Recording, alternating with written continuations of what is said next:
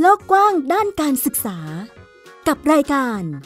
ห้องเรียนฟ้ากว้าง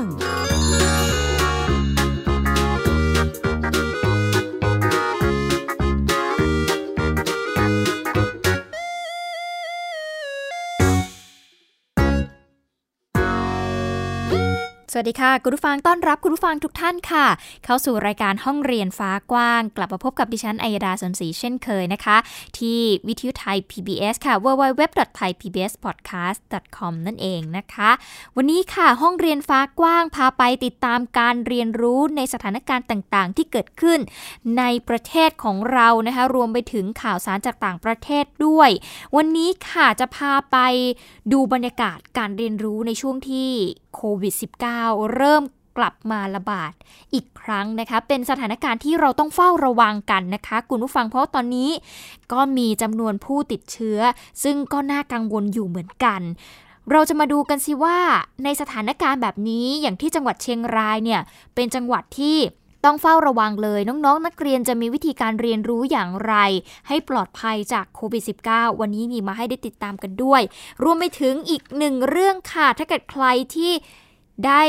อยู่ในโซเชียลมีเดียก็จะเห็นคลิปหนึ่งนะคะ ที่น้องนักเรียนเขาว่ายน้ำโหนสลิงไปโรงเรียนค่ะ เราจะมาติดตามกันสิว่า เพราะอะไรทำไมการเดินทางไปโรงเรียนของเขาต้องยากลำบากขนาดนั้นนะคะ ต้องติดตามกันค่ะ ไทย PBS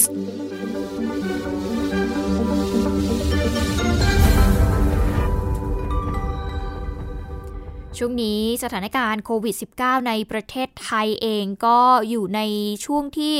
น่ากังวลนะคะ คุณผู้ฟังเพราะว่ามีจำนวนผู้ติดเชื้อเพิ่มขึ้นทุกวันนะคะ ถึงแม้ว่าจะยังไม่ได้สูงมาก แต่ก็ยังคงน่าเป็นห่วงอยู่ เพราะว่ามีจำนวนเพิ่มขึ้นในทุกๆวันนั่นเองนะคะ แล้วก็ในต่างจังหวัดอย่างเชียงใหม่เชียงราย หรือหลาย ๆ จังหวัดเองที่มีผู้ติดเชื้อเพิ่มขึ้นเนี่ยเราก็ต้องเฝ้าระวัง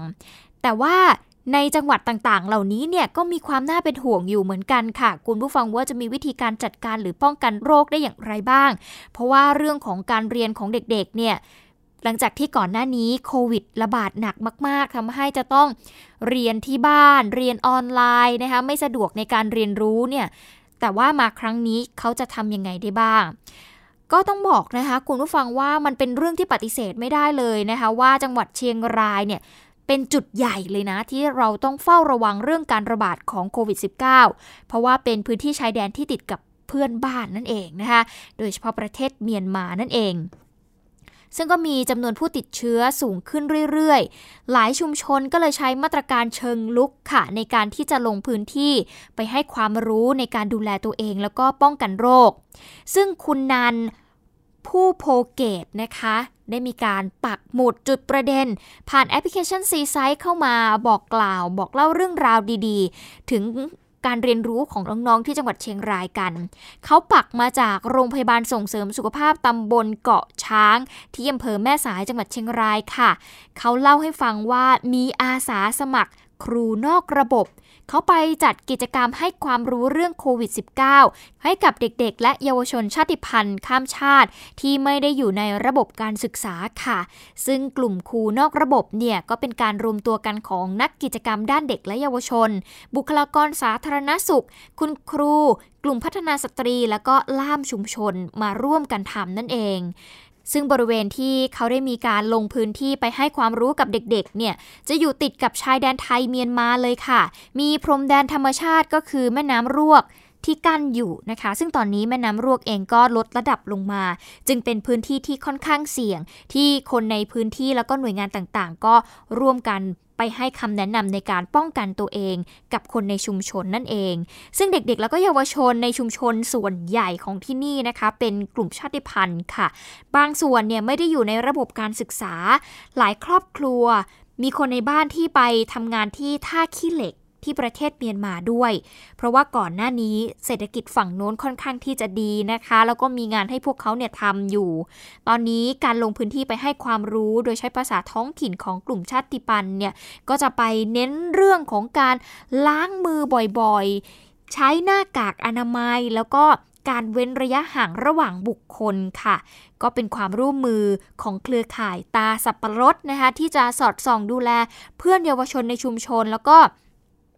ที่มีการทำงานในประเทศเพื่อนบ้านด้วย ก็จะเป็นการช่วยลดความเสี่ยงในการแพร่ระบาดของโควิด -19 ในชุมชนได้ เดี๋ยวเราไปฟังเสียงของนักกิจกรรมทั้งสองท่านนะคะ คุณผู้ฟังคุณปริมลชัยวงศ์พยาบาลรพสตเกาะช้างที่อำเภอแม่สายจังหวัดเชียงราย รวมไปถึงคุณอาภาหนอตาด้วยค่ะในเมื่อโควิดระบาดตั้งแต่เดือนมกรานะคะ ปี 2563 เนาะเราก็ ให้ความรู้แล้วก็เน้นย้ำในเรื่องของการใส่หน้ากากอนามัย แล้วก็การล้างมือมาตลอดนะคะ แต่ว่ามันก็มีหย่อนยานไปบ้างเนาะหลังจากที่เหตุการณ์มันสงบ แล้วก็ยอดของผู้ป่วยเนี่ยนิ่งลงนะคะ แต่ตอนนี้มันกลับมาระบาดอีกครั้ง เราก็ต้องมาเน้นย้ำในเรื่องของการล้างมือ แล้วก็ใส่แมสอีกครั้งหนึ่งทั้งผู้ใหญ่แล้วก็เด็กค่ะโควิดมันเป็นเรื่องของคนทุกคน เนาะในแม่สายเนี่ยพี่คิดว่านะมันไม่ใช่เรื่องของคุณหมออย่างเดียวเนาะกับผู้นำชุมชนอย่างเดียว มันจะระวังกันได้เนี่ยมันต้องเป็นหูตาของชาวบ้าน และคนในชุมชนด้วยกันเอง ให้คอยดูแล้วก็คอยจับตาและเฝ้าระวังว่ามีใครเข้ามาในชุมชนเราไหมถ้าเรายกเรื่องนี้ให้กับทางหน่วยงานราชการหรือทางหน่วยผู้ใหญ่บ้านหรือผู้นำชุมชนเนี่ยมันไปไม่ทั่วถึง ในฐานะที่เราเป็นชาวบ้านเราอยู่ในชุมชนเนี่ย เรารู้เราจะรู้ว่าใครอยู่ ใครไม่อยู่ข้างบ้านเรามีใครเพิ่มมาใหม่ ใครที่เป็นไข้เป็นคนไม่สบาย เราก็จะรู้ เพราะฉะนั้นเครือข่ายจากชุมชนเองเนี่ยเป็นปัจจัยที่มันสำคัญที่สุด ถือเป็นมาตรการในการดูแลกันของคนในชุมชนชาติพันธุ์นะคะ เพราะว่าพวกเขาเนี่ยค่อนข้างที่จะเข้าถึงสิทธิ์ในด้านสุขภาพน้อยค่ะ หลายชุมชนเนี่ยไม่ได้ใช้ภาษาไทยเป็นหลักนะคะ มีภาษาชนเผ่าของตัวเอง บางคนเนี่ยก็อยู่ระหว่างการสำรวจสิทธิสัญชาติ ซึ่งนี่ก็เป็นการดูแลกันและกันตั้งแต่ต้นทาง เพราะว่าทุกคนเนี่ยสามารถที่จะช่วยกันลดการแพร่ระบาดของโควิด -19 ได้นั่นเองนะคะ ก็เป็นอีกหนึ่งกลุ่มค่ะที่ทำงาน เกี่ยวกับการให้ความรู้ในสถานการณ์นี้นั่นเองนะคะ ก็ถือว่าเป็นส่วนสำคัญมาก ๆ ที่จะลงพื้นที่ทำให้พวกเขาเนี่ยสามารถรู้เท่าทันสถานการณ์ และก็สามารถที่จะดูแลตัวเองได้นั่นเองนะคะ มาอีกหนึ่งเรื่องค่ะ ก็เป็นการรายงานจากนักข่าวพลเมืองนะคะ คุณผู้ฟังเป็นเรื่องราวที่เด็กๆ เยาวชนเขาได้ไป ร่วมการแลกเปลี่ยนเรียนรู้ถึง 2 คืน 3 วันเลยทีเดียว เป็นกิจกรรมที่ไปสร้างประโยชน์ให้กับชุมชน แล้วก็สิ่งแวดล้อมรอบบ้านของตัวเอง ผ่านกิจกรรม ค่ายเด็กหลังเขานะคะ ซึ่งเยาวชนมูลนิธิกระจกเงา พาไปตั้งแคมป์จัดตั้งที่สถานีน้ำในป่า เส้นทางบ้านลีพาตำบลแม่ยาวอำเภอเมืองเชียงราย กิจกรรมนี้นะคะ นอกจากเยาวชนจะได้ความสนุกสนานแล้วเนี่ย พวกเขายังได้เรียนรู้แล้วก็ทำความรู้จักกับพื้นที่ถิ่นฐานบ้านเกิดของตัวเองมากขึ้น เรื่องราวจะเป็นอย่างไรไปติดตามจากรายงานค่ะ ค่ายเด็กหลังเขา กิจกรรมที่มูลนิธิกระจกเงาได้จัดขึ้นมา เพื่อให้เด็กๆ บ้านลีผาได้มีโอกาสกลับไปยังบ้านเก่าอีกครั้ง ซึ่งเป็นต้นกำเนิดและสถานที่ตั้งของบรรพบุรุษชาวลีผาเพื่อให้เด็กๆ ได้เรียนรู้และเข้าใจในวัฒนธรรม ประเพณีของชาวลีผาที่สืบทอดต่อกันมาอย่างยาวนาน ภายในกิจกรรมได้มีการจัดแบ่งกลุ่มทำภารกิจเก็บของป่า และนำมาประกอบอาหาร เพื่อให้เด็กๆ ได้เกิดการเรียนรู้ เรื่องทักษะการเอาตัวรอด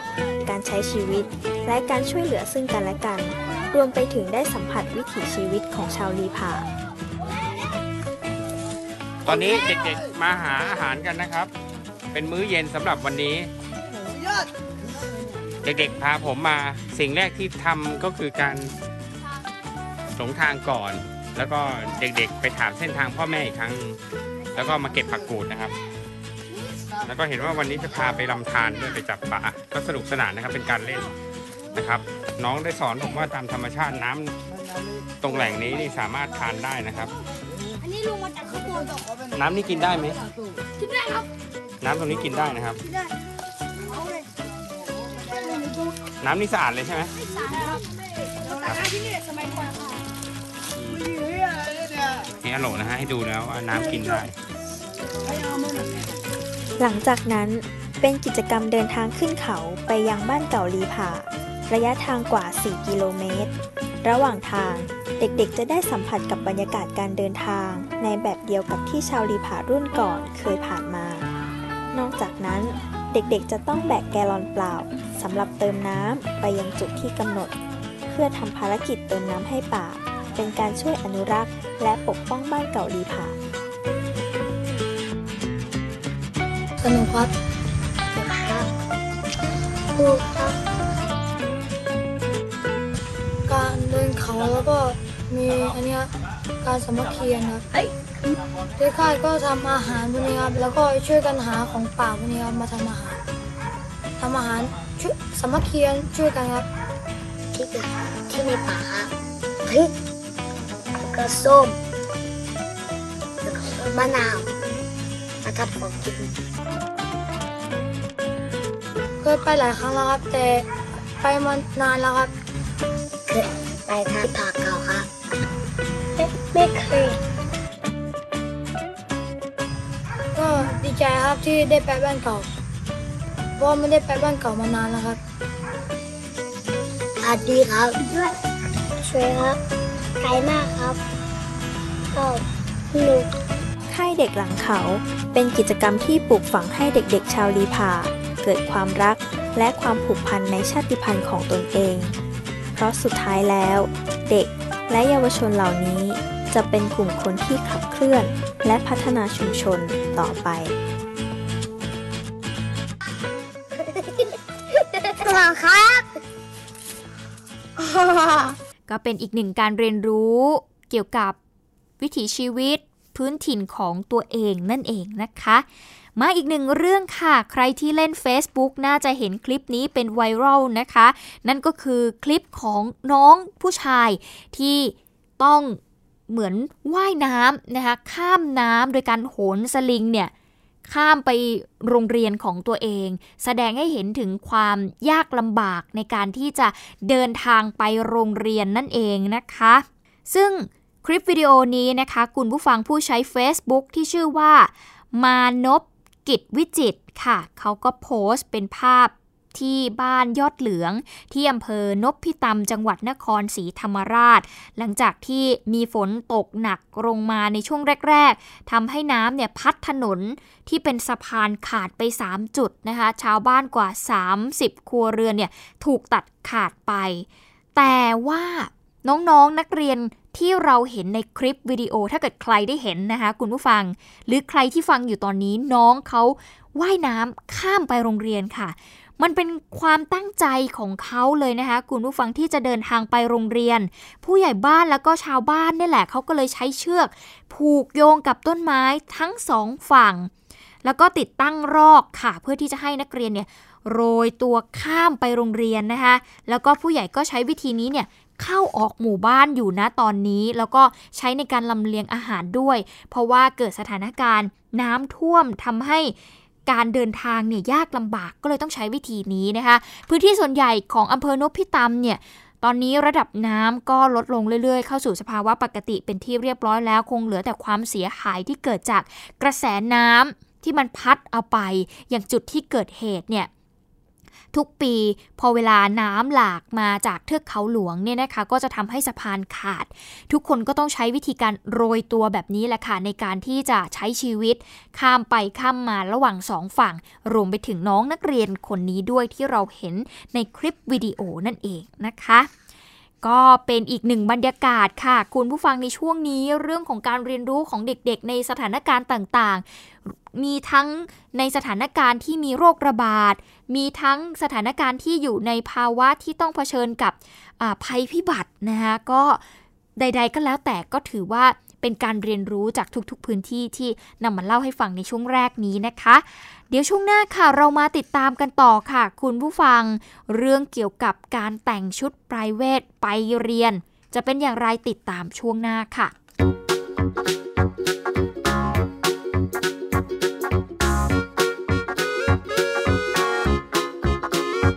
เปิดโลกกว้างด้านการศึกษา กับรายการ ห้องเรียนฟ้ากว้าง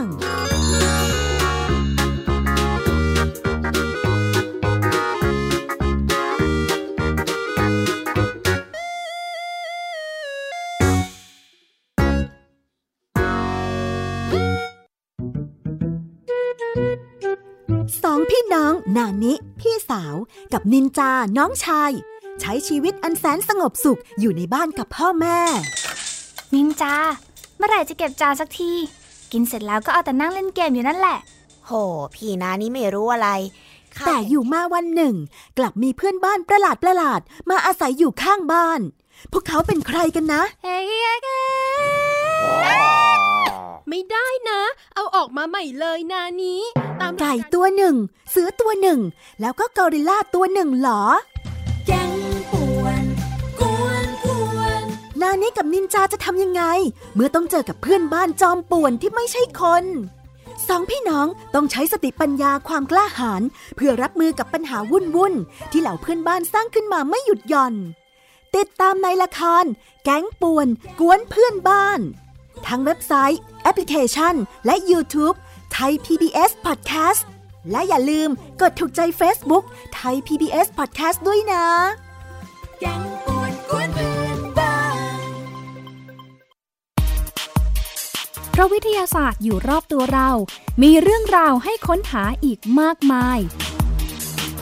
เทคโนโลยีใหม่ ๆ เกิดขึ้นรวดเร็วทำให้เราต้องก้าวตามให้ทัน เดตเรื่องราวทางวิทยาศาสตร์ เทคโนโลยี และนวัตกรรม ที่จะทำให้คุณทันโลก กับรายการ s c i e n t e c h ทุกวันจันทร์ถึงวันศุกร์ทางไทย PBS Radio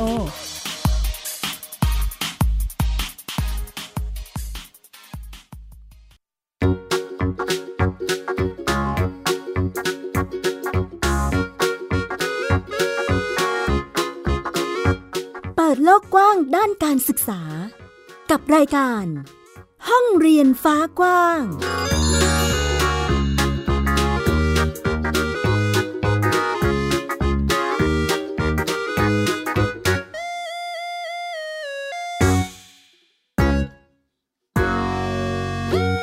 กลับเข้าสู่ช่วงที่ 2 ค่ะ คุณผู้ฟังช่วงที่ 2 นี้นะคะ ก็ยังคงติดตามกับสถานการณ์ ในรั้วโรงเรียนสถานการณ์การศึกษาที่เกิดขึ้น ทั่วประเทศมาเล่าให้ฟังนะคะ ผ่านไปหนึ่งสัปดาห์แล้วค่ะที่นักเรียนในหลาย ๆ โรงเรียนเนี่ยเขาแต่งกายด้วยชุดปลายเวทไปโรงเรียนกัน ก็มีทั้งโรงเรียนที่อนุญาตแล้วก็ไม่อนุญาตนะคะ โรงเรียนสาธิตมหาวิทยาลัยศรีนครินทร์วิโรธประสานมิตรฝ่ายมัธยม ได้มีการทำแบบสำรวจความคิดเห็นของนักเรียน กรณีแต่งกายด้วยชุดสุภาพตามความสมัครใจในทุกวันศุกร์เพื่อรับฟังความต้องการของเสียงส่วนใหญ่ พบว่านักเรียนกว่าร้อยละ 70โหวตเห็นด้วยกับเรื่องนี้ค่ะ พร้อมทั้งก่อนหน้านี้ก็มีการเปิดพื้นที่ให้กับนักเรียน มีลานสเก็ตบอร์ดเล่นเอาไว้ตอนที่พวกเขาว่างจากการเรียนนะคะ จะเป็นอย่างไรไปติดตามเรื่องนี้จากคุณวิภาปิ่นแก้วค่ะ เห็นด้วย 2,082 ใบ ไม่เห็นด้วย 301 ใบ และไม่เสนอความคิดเห็น 455 ใบ นี่เป็นผลการโหวตของนักเรียนโรงเรียนสาธิต มสว ประสานมิตรฝ่ายมัธยม ต่อความคิดเห็นเรื่องการให้แต่งกายด้วยชุดสุภาพตามความสมัครใจในทุกวันศุกร์ผลโหวตจากนักเรียนที่ได้นี้ จะนำไปรวมกับผลโหวตของฝ่ายบุคลากรในโรงเรียนที่ร่วมโหวตด้วยเช่นกัน รวมทั้งผู้ปกครองกว่า 2,000 คน จะได้ร่วมแสดงความคิดเห็นเรื่องนี้ผ่านทางออนไลน์ เมื่อเสร็จสิ้นทั้ง 3 ส่วน โรงเรียนจะนำมาประเมิน วางแผน หาข้อสรุป และออกเป็นแนวทางปฏิบัติต่อไปแต่เด็กนี่ก็มีมุมมองดีๆ ถ้าเราคุยกับเขาด้วยเหตุผลเขาก็มีความสุขแฮปปี้เพราะสิ่งหนึ่งเราต้องเกิดกระบวนการคิด เพราะเด็กพวกนี้ต้องให้เขาเขาเห็นนะว่ามีกระบวนการชัดเจนและอันนี้เราจะสอนให้เขารู้ต่อไปในอนาคตว่าจะทำอะไร ก็ต้องมีกระบวนการ แล้วก็ตอบในเชิงวิชาการ เพราะเรียนสาธิตมันต้องสอนเด็กแบบนี้นะฮะเพราะเราก็สอนครูของครูอีก ว่าเราจะมีกระบวนการแก้ไขปัญหาการศึกษาอย่างไร ถ้าเราฟังหลาย ๆ มิติเข้ามาเกี่ยวข้อง แบบสำรวจความคิดเห็นถูกออกแบบร่วมกันระหว่างครูกับนักเรียน ทั้งหัวข้อที่ตั้งใจไม่ใช้คำว่าชุดประเวท นักเรียนบางส่วนเสนอให้ใช้คำว่า ชุดสุภาพตามความสมัครใจ ที่หมายรวมถึงชุดนักเรียน ชุดพละและชุดประเวท รวมทั้งข้อที่ระบุเพศ ซึ่งมีมากกว่าชายกับหญิง เพิ่มอีกหนึ่งช่อง คือ LGBTQ+ เป็นการเสนอจากนักเรียน อันนี้เป็นประโยชน์มากนอกเหนือจากการสำรวจเรื่องการแต่งกายชุดสุภาพเนี่ยเราจะได้ประโยชน์ในการได้ข้อมูลในเชิงวิจัย หรือทางการเก็บสำรวจ เราจะทราบว่ามีกลุ่มนักเรียนที่ตอบแม้กระทั่งเรื่องเพศนะครับ ถ้าพูดไปแล้วอาจจะเป็นเรื่องเรื่องละเอียดอ่อน เราจะได้ทราบข้อมูลความจริงเพราะเราเข้าคูหา เราไม่ต้องบอกนักเรียนคนไหนเพศไหนยกมือไม่มีใครยก เพราะติ๊กติ๊กเราได้ข้อมูลมาบางส่วน จะเป็นการพัฒนาต่อไปในการดูแลนักเรียน เช่น เราอาจจะมีห้องน้ำที่เหมาะเหมาะสมกับเพศเขานี่คือคือการเก็บข้อมูลที่ถือว่าเป็นประโยชน์ในเชิงวิชาการเชิงวิจัยลานสเก็ตบอร์ดพร้อมกับชั้นวางสเก็ตของนักเรียน บริเวณใต้อาคารเรียน จุดนี้เป็นพื้นที่ที่โรงเรียนเปิดให้กับนักเรียนที่เล่นสเก็ตบอร์ด ใช้เวลาว่างจากการเรียนทำในสิ่งที่ตนเองชื่นชอบ นี่อาจจะเป็นภาพไม่คุ้นตา หากเป็นในอดีต การเล่นสเก็ตบอร์ดในโรงเรียน อาจเป็นกิจกรรมที่ถูกห้าม ไอ้สเก็ตบอร์ดเนี่ยมันเป็นมันเป็นสากลทั่วโลกที่มันเด็กวัยรุ่นมันทำกันอยู่ ถ้าเราดูดีๆ มันมีหมดนะมันอยู่ได้หลายหลายการกิจกรรมที่ทั่วโลกหมดแล้วก็ทำของเขา มันผิดตรงไหนก็ไม่เห็นอะไรผิดนี่ เขาก็ทำของเขากิจกรรมของเขา ถึงเวลาเขาจะขับเล่นไปทางไหนเขาไปทางไหนเป็นการออกกำลังกาย ถ้าเราทำให้เขาถูกวิธีเนี่ยเขาจะไม่ค่อยมีปัญหา แล้วเขาก็จะมีวินัยของเขาว่าตรงไหนที่ของเขานะไม่ใช่ที่ของเขา เขาไม่ได้สร้างความวุ่นวายทำไมโรงเรียนต้องมีแค่ฟุตบอลมีวอลเลย์บอลล่ะก็ตัวนี้เขาของเขาเองอะก็ให้เขาทำแล้วทำเป็นที่ตรงนี้ มันก็ไม่ไปรบกวนใครบางคนบอกดังปึ้งบ้างพอรบกวนไม่ได้รบกวน ก็อยู่ไปสิที่ของเขาอะ การเปิดพื้นที่รับฟังความคิดเห็นของนักเรียน และให้นักเรียนมีส่วนร่วมกับการออกแบบการสำรวจความคิดเห็น แนวทางการแก้ปัญหานี้ เพื่อหาทางออกร่วมกัน ไม่ใช่การบังคับหรือออกคำสั่งให้ปฏิบัติ แต่มุ่งเน้นทำตามเสียงส่วนใหญ่ของผลสำรวจที่ออกมา นอกจากจะเป็นวิธีการแก้ปัญหาเรื่องการแต่งกาย ยังปลุกฝังเรื่องประชาธิปไตยให้กับนักเรียน วิภาปิ่นแก้ว ไทย PBS รายงาน ก็เป็นอีกหนึ่งพื้นที่ให้น้องๆนนักเรียนเขาได้มีส่วนร่วมในการตัดสินใจร่วมกันนะคะ คุณผู้ฟังว่าถ้าหากจะมีการเปลี่ยนแปลงนะคะ เขาสามารถที่จะออกความคิดเห็นได้ว่า เพราะอะไรอยากจะให้เกิดการเปลี่ยนแปลงนั่นเอง ก็ถือว่าเป็นอีกหนึ่งโอกาสดีในการที่จะทำแบบสำรวจความคิดเห็นแบบนี้แหละว่า เด็กๆ คิดเห็นอย่างไรนั่นเองนะคะ มาต่อกันที่เรื่องสุดท้ายวันนี้ค่ะ คุณผู้ฟังสำนักงานผู้ตรวจการแผ่นดินได้มีการจัดโครงการเพิ่มทักษะด้านอาชีพให้กับนักเรียน ครอบครัวยากจนที่ไม่ได้เรียนต่อหลังจากที่จบการศึกษาภาคบังคับ หรือว่าจบม .3 นั่นเองนะคะ ซึ่งเลขาธิการสำนักงานผู้ตรวจการแผ่นดินสำนักงานผู้ตรวจการแผ่นดินเนี่ยก็บอกว่าทางสำนักงานเนี่ยนะคะได้มีโครงการเพิ่มทักษะด้านอาชีพให้กับนักเรียนครอบครัวยากจนที่ไม่ได้เรียนต่อม .3 ปี 2564 จากศูนย์ข้อมูลเทคโนโลยีสารสนเทศและการสื่อสารสำนักงานปลัดกระทรวงศึกษาธิการเองก็พบว่า ในแต่ละปีเนี่ยจะมีนักเรียนที่จบการศึกษาภาคบังคับ ก็คือม .3 เนี่ยนะคะ จบไปแล้วแต่ว่าพวกเขาไม่ได้เรียนต่อกันเป็นจำนวนมาก เนื่องจากว่าครอบครัวเนี่ยมีฐานะยากจน ที่มีความจำเป็นจะต้องเข้าสู่ตลาดแรงงานในทันทีเลยหลังจากที่พวกเขาเรียนจบ เพื่อที่จะหารายได้ไปช่วยเหลือครอบครัวเนี่ยนะคะ จึงเป็นการเข้าสู่ตลาดแรงงานในฐานะแรงงานไร้ฝีมือนั่นเอง ก็ได้ค่าแรงรายวันเป็นอัตราค่าแรงขั้นต่ำประมาณวันละ 300 บาทเท่านั้น จึงได้มีการบูรณาการความร่วมมือระหว่างหน่วยงานที่เกี่ยวข้องของจังหวัดค่ะ ในการที่จะฝึกทักษะด้านอาชีพให้กับนักเรียนกลุ่มนี้นะคะ โดยใช้เวลาเพียง 4-6 เดือน หลังจากที่จบการศึกษาเนี่ยก็สามารถที่จะช่วยให้เด็กๆ กลุ่มนี้นะคะ เข้าสู่ตลาดแรงงานในฐานะแรงงานฝีมือได้ ก็จะได้รับค่าแรงในตำแหน่งงานผู้ช่วยช่างหรือว่าในสาขาต่างๆ ตามที่ผ่านการฝึกอบรมในอัตราที่สูงขึ้นเป็นวันละ 400-500 บาทนะคะ แล้วก็ขณะนี้เนี่ยทุกจังหวัดทั่วประเทศเองก็กำลังอยู่ในระหว่างการเตรียมสำหรับการขับเคลื่อนโครงการนี้ในปี 2564 นั่นเอง ใครสนใจน้องๆ คนไหนอยากจะสอบถามรายละเอียดเพิ่มเติมเกี่ยวกับหลักสูตรหรือว่าโครงการนี้นะคะ คุณผู้ฟังสามารถโทรไปสอบถามได้นะคะ ที่ 02-141-9227 02-141-9227 น้องๆ คนไหนที่รู้สึกว่าอยากจะหาโอกาสให้กับตัวเองในการที่จะเพิ่มทักษะการเรียนรู้ เพิ่มทักษะวิชาชีพ สามารถที่จะไป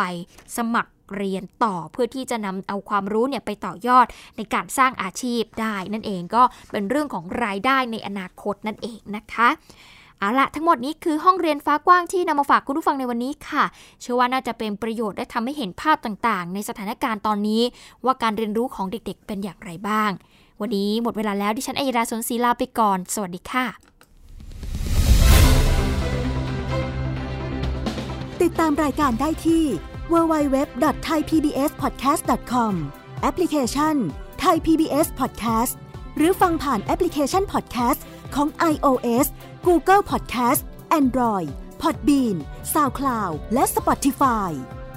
ติดตามความเคลื่อนไหวของรายการและแสดงความคิดเห็น โดยกดถูกใจ